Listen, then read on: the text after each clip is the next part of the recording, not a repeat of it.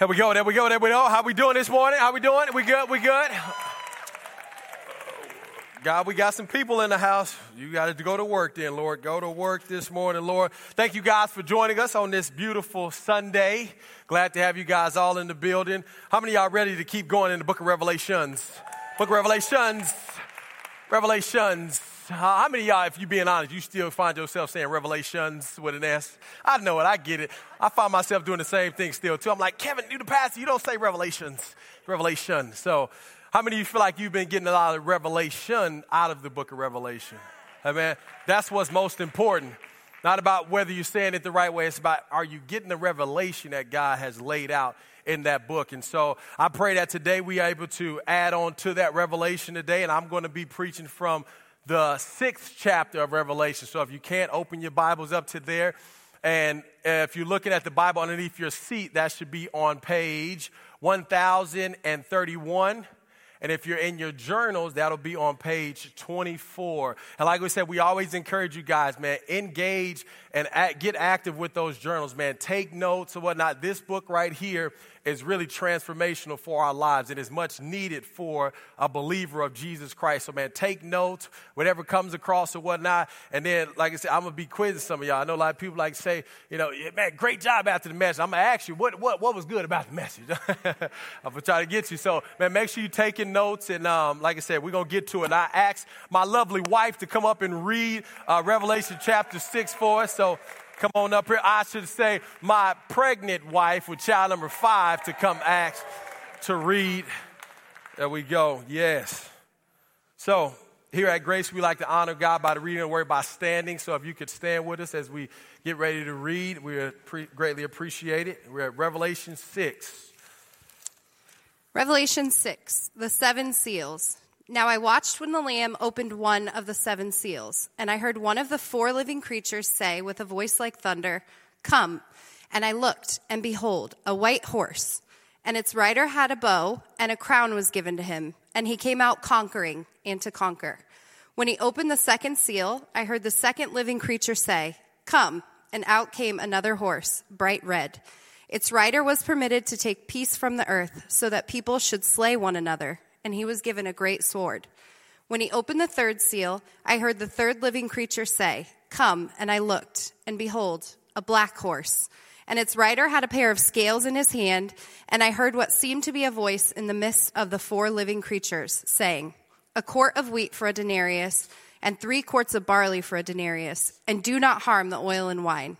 When he opened the fourth seal, I heard the voice of the fourth living creature say, Come, and I looked, and behold, a pale horse, and its rider's name was Death, and Hades followed him. And they were given authority over a fourth of the earth to kill with sword and with famine, and with pestilence and by wild beasts of the earth. When he opened the fifth seal, I saw under the altar the souls of those who had been slain for the word of God and for the witness they had borne. They cried out with a loud voice, O sovereign Lord, holy and true, how long before you will judge and avenge our blood on those who dwell on the earth? Then they were each given a white robe and told to rest a little longer until the number of their fellow servants and their brothers should be complete, who were to be killed as they themselves had been. When he opened the sixth seal, I looked, and behold, there was a great earthquake, and the sun became black as sackcloth, the full moon became like blood, and the stars of the sky fell to the earth as the fig tree shed its winter fruit when shaken by a gale. The sky vanished like a scroll that is being rolled up, and every mountain and island was removed from its place. Then the kings of the earth and the great ones, and the generals, and the rich, and the powerful, and everyone, slave and free, hid themselves in the caves and among, among the rocks of the mountains, calling to the mountains and rocks, Fall on us, and hide us from the face of him who is seated on the throne, and from the wrath of the Lamb, for the great day of their wrath has come, and who can stand? This is the word of the Lord. Amen. Amen. Let us pray. Let us pray. Heavenly Father, you're good, God. God, this book of Revelation is serious, Lord. And I pray, God, that you bless our faithfulness as we dare to tread through this book to get the full character of who you are, God. God, we don't look to be a 65 book church, we look to be a 66 book church that reads all of your books, Lord. And I pray that the fruits that come from this, God, will produce a harvest for your kingdom, God. Thank you for what you're going to do in advance. And it's in Jesus' name we pray.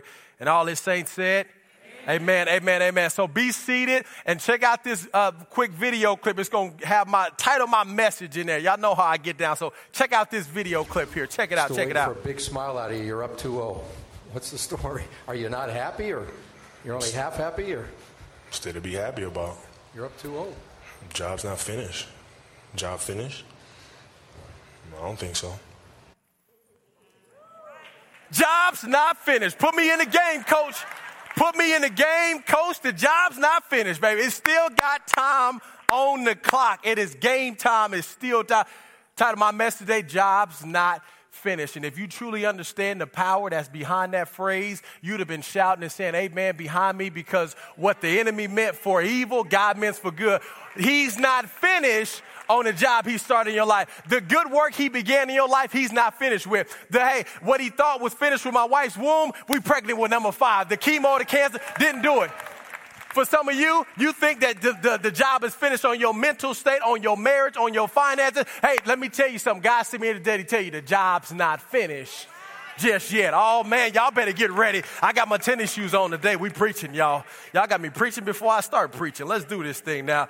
Let's get to Revelation 6 now. Let's get to Revelation 6. So, when we look at Revelation 6, if you read it and fully were able to grasp it, what you would see or what I was able to gain from this or what it felt like was it felt like it was a trailer to a movie, like a Taken movie. Any of y'all ever seen Taken? Like an action pack. I get a, somebody up there got excited about it. It's an action pack. See, it starts off in chapter five, midway through, when John is falling down and he's everybody celebrating and it's joyous. And then you flip over to Revelation six, and then the action happens. You know, it starts going on, and the seals are being broken, and all of this uh, destruction and everything is happening. But we don't get the full picture. All we get is a glimpse in chapter six of what's to come the next 13 or so chapters later. It's like we only get a snapshot into what's happened. We don't even get the seventh seal. It's kind of like a cliffhanger. So you got to finish watching the movie to figure out what goes on. So we can't stop at Revelation 6. It's giving us a summary of what's getting ready to happen in the next chapters. And I know some of you uh, um, probably Sunday school scholars, people that's been in church for a while, you probably thinking like, wait a minute, Pastor Kevin, you talking about the job's not finished. But if it's anything I know, I know, I know John 3.16 and I know the Easter story that's coming up. I said, Jesus on the cross said, it is finished, didn't he? I know some of y'all probably thinking like, what are you talking about the job's not finished? Well, if you read your whole Bible or if you just read ahead in Revelation, the book of Revelation, you would have got to chapter 21, verse 6, and you would have seen where this passage is. It says, and he said, he also said, it is finished. I am the Alpha and the Omega, the beginning and the end. This is the only, this is the second location, or the only other location you will find this, it is finished in your Bible. Jesus said it one time, God says it in the end there. And I know you're probably thinking, like, okay, so what, what, what, what's missing? What job is incomplete? Like, what's, what, what's, what's the missing piece here? And if you are a true Bible believer, you're a Bible reading scholar, you love reading your Bible, you love it, you think it, you believe that it's the inerrant and infallible word of God, and you live it by every word of it, then you know deep down that the job's not finished yet. It's something inside of you we're grateful for our salvation. We're grateful that Jesus Christ paid the debt for our sins and that we are free. We have abundant, we can have abundant life here and eternity, but we always know there's something missing. And Revelation chapter 21, if you look at the heading, it kind of gives you a little bit of, of what that's about. It says the new Jerusalem or the new heaven or the new earth. But if we go to right quick to Philippians 3:20, it gives us even more clarity. Philippians 3:20 says, "But we are citizens of heaven, where the Lord Jesus Christ lives, and he we are eagerly waiting for him to return as our savior." See, deep down, any true believer and follower of Jesus Christ understand what's missing is home. Oh man, how I love going to hotels and taking six or seven showers and maybe two or three baths to use up all of their hot water or whatnot so I can. Oh, I love overusing the water in the hotels. But man, it's not home. Me and my family just got back from Florida and we got to spend nine days out there and we got to stay with my in laws and whatnot. We're so grateful. We got to save thousands of dollars, man. And we're so grateful that we get to save the money and have a place to stay. But can I tell you, it ain't home. And every true believer still yearns for home. And God has sent me here this morning to preach from that aspect that He knows the job's not finished. Now, I don't know about you, but that's just my home right there. That's mine personally. Like, that ain't a bunch of rooms for y'all to fit in. That's just my vision of that. That's my own place right there. The Bible says I got a mansion waiting. That's mine right there. Uh, let me stop. Let me stop. I don't know if that's what it's going to be. We may all be fitting in one, but, but we know that we're missing home. The job's not finished. See, God's plan, He had a twofold plan. He had a plan to redeem and to restore. He had a plan to redeem his people, which is already done. Jesus Christ has sealed this up on the cross. It is finished. Our salvation in him. We are saved through the blood of Jesus, and that's, that's it alone. But God did just, didn't just save a bunch of people, a bunch of souls, so that we can roam around aimlessly in the world. He's saving people, He's saving souls to put them in a place, to restore the place that was once in place in the Garden of Eden with Adam and Eve. He's restoring that place. There will be a new Jerusalem, a new heaven, a new earth, a new place with a tree of life, a new place with a river that's running through, that's sourcing it all. The job's not finished. God is looking to redeem and restore his people. And we, we have to understand the importance of this scroll because for us to, for God to be able to get us back home, He has to get the title deed back, like Wayne so eloquently shared last week. We, it's a title deed that was given over to Satan once the sin entered into the world. God says, hey man, okay, boom, you over this. Oh, you're the ruler of that world there. But now God is saying, I'm going to restore it and I need the title deed back to my creation. And so Revelation 6 is that. That's the scroll being broken open, and it's the title deed of how God is going to re, uh, uh, relinquish, I mean, that He's going to regain His land back, His people back, His creation back. And so, if we look at, I want to break down some things within this scroll, just kind of give us an overview of the scroll. I want to get too deep off into it. It's a lot of symbolism and stuff within the scroll, which we ain't going to get into all of that this morning, but just want to give you some highlights. It's like a title deed, like we said. It's like, like on your house, like you get it transferred over, it's yours, it's a title deed there. It's got seven seals on it, and those seals can only be broken by the worthy one, which is Jesus Christ, the Lamb. In that seal, you get these, it reveals a time of trouble, or it's the, what, what scholars call the tribulation period. It's a seven year period of a time of trouble that will happen before the, the end of the, destruction comes. So that's called the tribulation.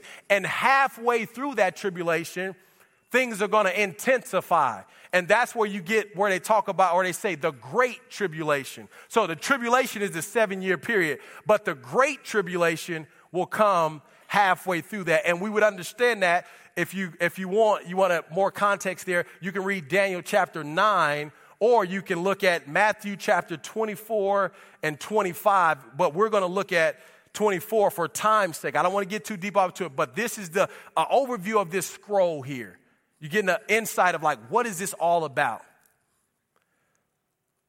And it's my job and responsibility to be honest with you about what this scroll and for us to give you how these events, the importance of how these events are structured within the scroll.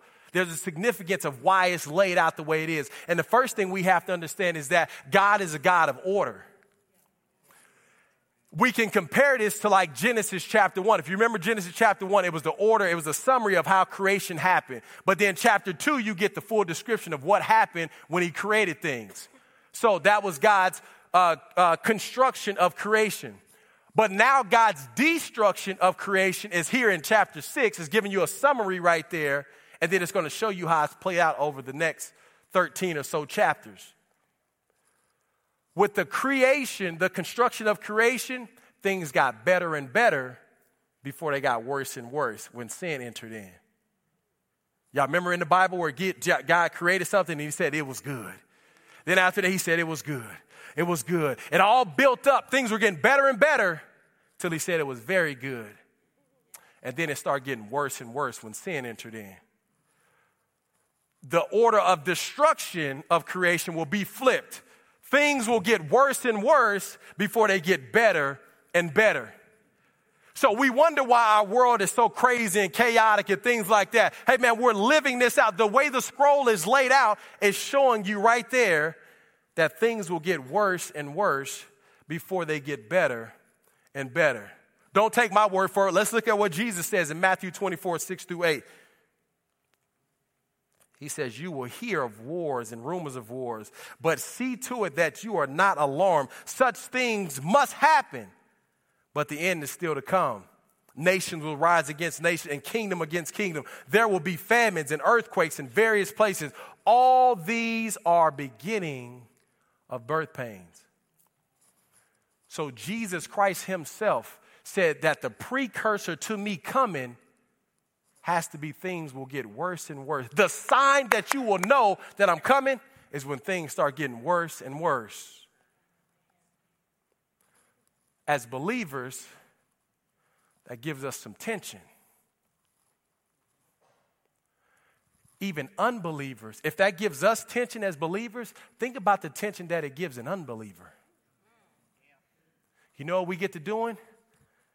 We get to looking through the Bible, searching and pointing out that's a contradiction we get to saying that, that, that, Bible y'all read, this why I don't follow because this, this is happening and this is supposed, y'all say everything's supposed to be good with that. See, we start pointing out, trying to point out contradictions. But can I tell you the things and events and actions that are happening in our world is not contradictions of God's word, it's actually confirmation of God's word the things that we are witnessing today in our world, the wickedness that we see, and if we can all be honest, our world is getting more wicked and wicked, right? If you understand what I'm saying, the music that's being listened to, the things that are getting pushed on, on streaming channels and things like that, that our kids are being exposed to or what, it's almost you got to shut everything down because the world is trying to expose them to things. Our world is getting more wicked and wicked by the day, the heinous crimes that happen. And so that causes us some tension, but they're not contradictions, they're confirmations. Confirmations of what? That God kept it 100 with us. God's word is honest. God, Jesus kept it real when he walked in his, in his ministry. Jesus didn't sugarcoat it. And when we look at our word and we go through as believers, we've gotten, and I don't know where we've gotten this from, but we've gotten this doctrine or theology passed down that everything, when you give your life to Christ, Christ, everything is just supposed to be uh, peaches and roses. Like you'll never have to go anything. But I don't know what Bible you're reading, but my Bible, Jesus kept it 100. God kept it 100 from the beginning of creation that in this life you will have sufferings. He didn't say you wouldn't, he just said, I need you to endure it. You may not enjoy it, but I need you to endure it. Jesus didn't just utter it off his lips, he lived it with his life. People would try to come follow him. He said, Look here, man, I ain't got no home. Foxes and holes, they got holes and everything like that, but I ain't got a house to live in, man. Now, this just may not be all theology, uh, uh, theologically sound or whatnot, but man, Jesus had to tell somebody, man, go get that coin out of that, that fish's mouth and whatnot. Jesus didn't have no money on him, right? I'm like, Jesus, what that? You, you King of Kings, Lord of Lords. Well, Jesus broke? I don't know. I'm just playing. I'm he didn't sugarcoat it though. He kept it real. He even put his disciples in situations that were tough for them because he wanted them to know hey, don't become a comfortable conqueror. You need to make sure that you're always understanding that this world that you're living in will continue to get worse and worse before it get better and better.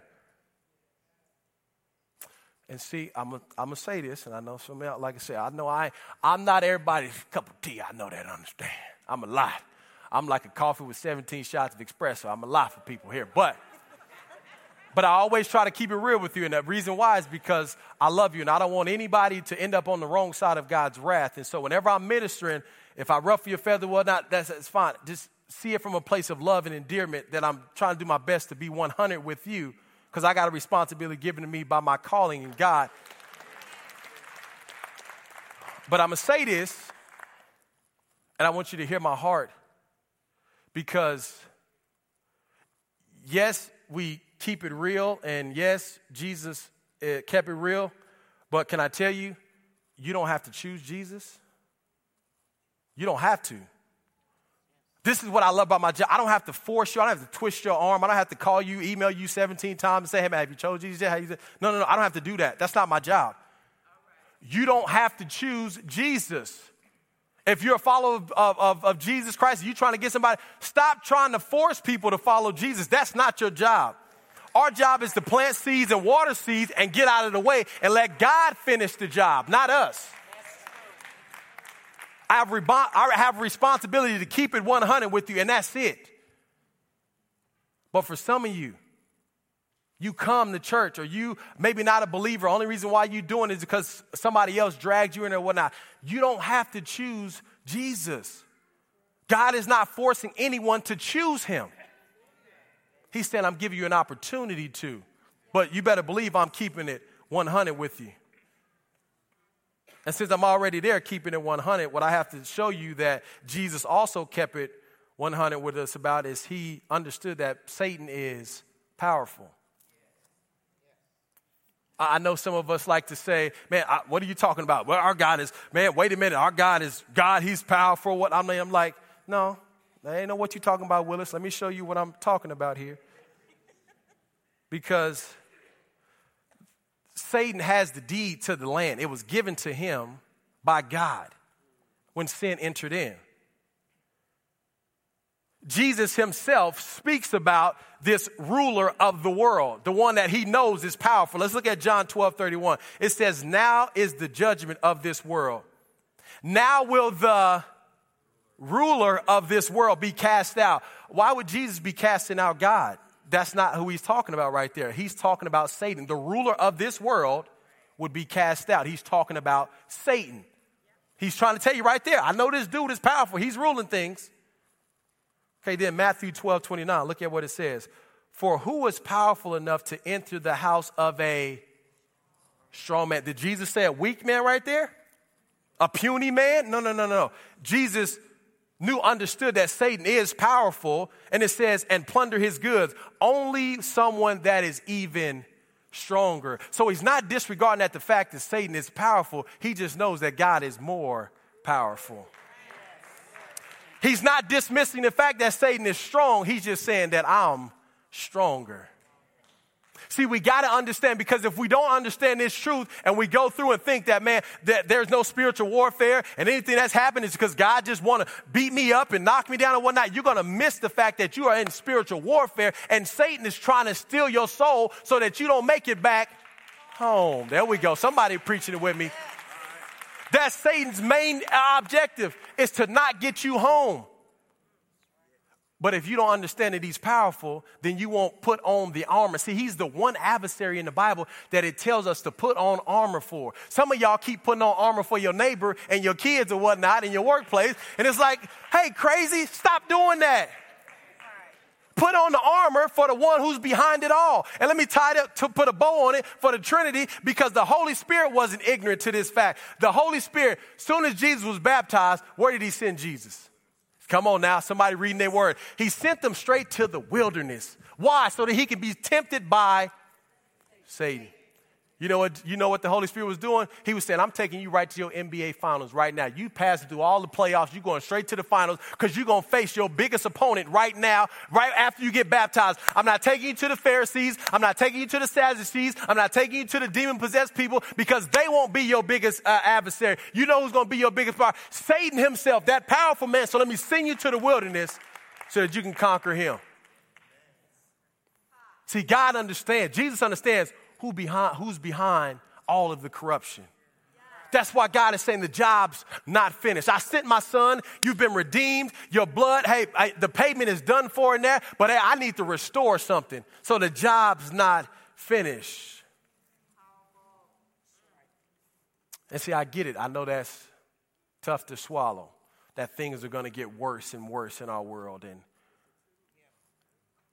they should cause some type of emotions to stir up in us. I'm not saying disregard any of those things.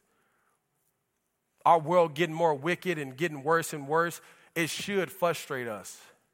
It should bring about some confusion. It should, it should stir up the, the anger inside of us, the righteous anger. It should do something inside of us. But it should also do two other things it should excite us and it should ignite us. It should excite us because the Bible that we read is true, it's real. I'm not living a lie. I'm not believing in something that's a fairy tale. This thing is coming to pass. I should get excited, but it should also ignite me. Ignite me to do what? Go be a light in a vessel in the world. Because if this is all true, if everything's going to happen the way it is, and God's going to finish the job like He said He would, we should be more. We should have more of a sense of urgency to go deliver the good news. We should have an urgency to go be lights in the world and stop being uh, uh, uh Debbie Downers or whatnot. Stop going into work with that face you got on. Stop going to work all angry, looking at looking for problems. Stop being this type of spouse negative. Stop being this type of um, uh, a co-worker that people just say, I don't want to. You need to start being a light and a vessel for the kingdom. This stuff should excite and ignite us to go into a world that needs a savior.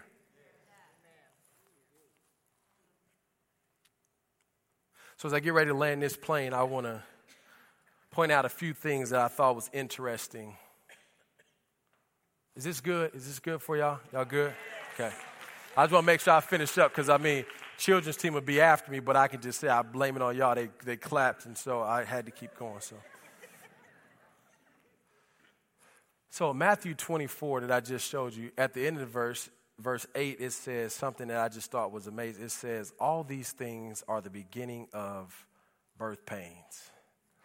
And I love that Jesus uses the word or the language birth pains.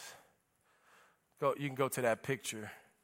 Because when we think about birth pains, and any of our mothers in here, you'll understand like what that's the tension that comes before there. Because there's things are getting worse and worse as you get closer and closer to delivering the child but things are also getting better and better because of the joy that comes when the child is there.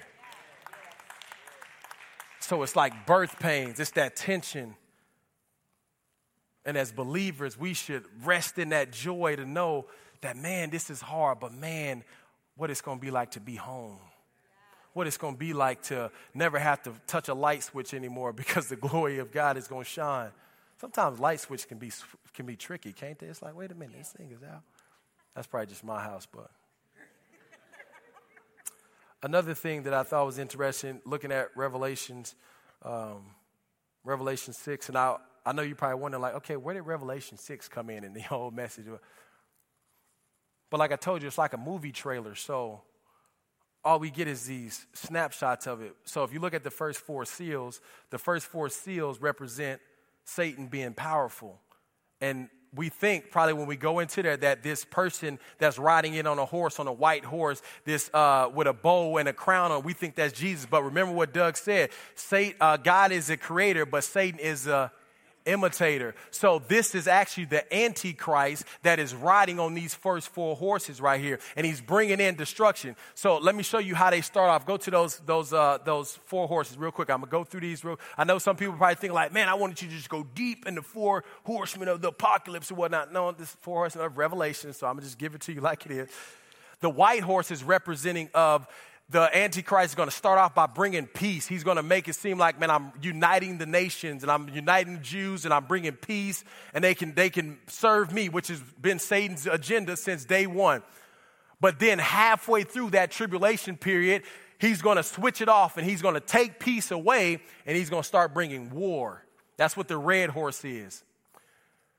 And then when we have war, after war, he's going to bring famine. So that means he's going to be, like it says, that uh, a, a, wheat, uh, a pound of wheat is going to cost uh, a day's worth of work, a denarius or whatnot. So this famine is going to break out. That's the black horse. And then when you got war and famine, the only thing left is death, which is the pale horse. So this is Satan's plan being played out in the first half right here. Those are the four horsemen of, of Revelation chapter 6. But then there were two things in the last two seals that I just found astonishing. And one of them was Revelation 6 16. And it was showing the, when the sixth seal got broken, that there were people who were actually saying, We rather be crushed by the mountains versus declare Jesus Christ as Lord. And I thought, wow, it's people's hearts that'll be that hardened to where they will say, I'd rather be crushed by a mountain than to receive your Jesus. I wonder how many of us in here are like that today. I wonder how many of us are like that online. Only reason why you watch it, only reason why you come into church is because someone's dragging you in here and you love them, but you don't love the God or the Jesus that they say they love. Your heart is hardened. And you rather go through life stubborn, not accepting Jesus. But then the last thing I thought was interesting was the fifth seal being broken. And it was some it was the souls of the martyrs' blood that was underneath the altar. That was symbolism for back when there was an off- offering there. The blood would have to be put underneath the altar. And these are the bloods of the martyrs. And they asked the question, they said, How long? So for me, that just stirred up in me that it's like a watch party even after death. Of like, hey man, when, how long will we have to go through this? And I know some of us, we're talking about like, what is he waiting for? What is God waiting for? Like this world is crazy, it's wicked, all this. What is he waiting for? And Revelation 6 11 kind of gives us what it says. It says, until the number of their fellow servants and their brothers should complete, who were to be killed as they themselves had been. 2 Peter 3 9 gives us a little bit more. It says, The Lord isn't really being slow about his promises as some people think. No, he is being patient for your sake. He does not want anyone to be destroyed, but wants everyone to repent. So, what is God waiting for? He's waiting for more souls. See, it's one thing we can't say. We can say all we want about God, but what we cannot say is that He didn't care about people. See, he's waiting for the one that's dealing with shame and guilt and just hating themselves or whatnot. He's, he's, he's, he's looking for the one that's stuck in depression and, and just life is just weighing you down. He's looking for the one that's ready to jump and end it all or commit suicide. He's looking for the one that's full of themselves and pride and greed and ego or whatnot. He's looking for the addict who, who's just strung out and just full of, he's looking for the one that's deep off in sexual morality. He's looking for more souls because he wished that none would be destroyed, but that all would come to the knowledge of Jesus Christ. It's sad that some people know they need a Savior, but don't give in to the Savior that's willing to save them. But what about the believers? What should we be doing? Because the job's not finished. Well, if the job's not finished for God, the job ain't finished for us. So we should be doing some type of work. We should be doing some kingdom work. We should be faithful servants. You see, when God comes back, and this is my last question for us, I'm going to wrap up. Uh, God will get the job done. Jesus will return. It's like the servant master who went away and came back and the, the, the servants, I did what you needed me to do. Well done, my good and faithful servant. Well done, my good and ser- faithful servant. Throw him in the dish where there's weeping and gnashing of teeth. And my question as I get y'all up out of here this morning is with everything I've given you today, the seals and all, the movie trailer for what's getting ready to happen the next 12, 13 chapters, with everything I've given you today, the job's not finished. God will get the job done. Jesus will return. And my question for you is will you be, when he returns, will you be under the mountain or will you be under the master? Heavenly Father, we thank you so much, God. We thank you that you continuously give us opportunity after opportunity, God. You tug and nudge on, nudge on our heart, God, to come and receive a Savior that's free to all of us, God. You wish that none of us would be destroyed, but that all of us would come to the knowledge of repentance, Lord. God, you're a good God. You're a gracious God. You're a kind God. And God, I just pray and believe that God, through today's message, through the message that will be teached throughout Revelation, the message that I've already been taught throughout this book, God, I just pray that somebody's life be changed forever, Lord. You will get the job done. Jesus will return. And God, I pray that all my brothers and sisters underneath my voice today be on the right side of your wrath. It's in Jesus' name I pray. Everybody it? Amen, amen, amen. Let me see if I got the prayer thing. I'm gonna get y'all up out of here. Let me see. Let me see. I got. I think I got what they prayed for y'all about. Did they get them to me? Did they get them to me?